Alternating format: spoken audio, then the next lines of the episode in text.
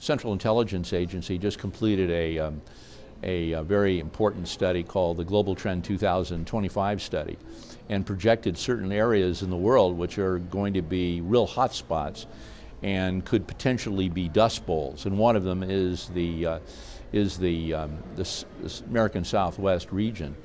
And, uh, and, and, I, and, and there are real serious concerns about the potential for national security uh, impacts. Uh, just imagine if the Colorado was so low that it could not support our energy system or, or support our agriculture system. Well, I think that all of us have to become, be, become re, really become sensitive to the reality that water is, a, is life. Water is our precious, most valuable resource that we have. And we're going to have to be able to get everybody to be thinking along those lines.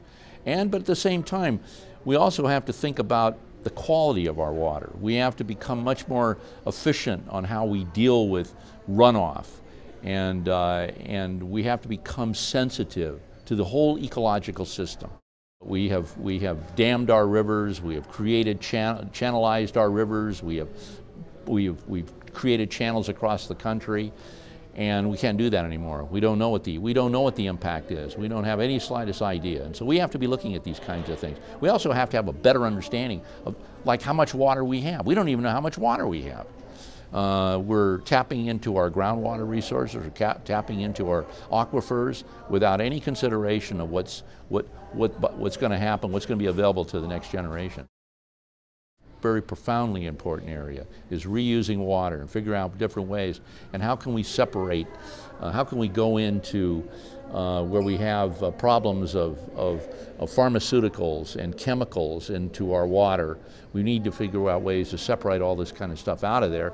And so uh, these are issues that I think that, that are, is a real challenge to our scientific community.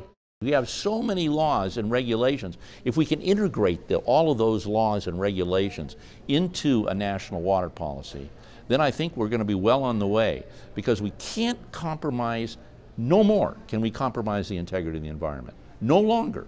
We don't have that luxury. We, there are so many plans that we could have and we should have uh, in order to move forward.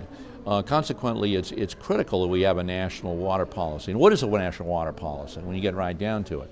Well, I look at it as something that we deal with on a regional level. The, the problems in the American Southeast are unique to the American Southeast. The problems in the, in, the, in the northeast of this country are unique to the northeast. Upstream, downstream problems in New York, for example. The problems in the Great Lakes are unique. Uh, I believe that the, the key to solving this problem, really one of the major keys, is public information education. We have to reach everybody.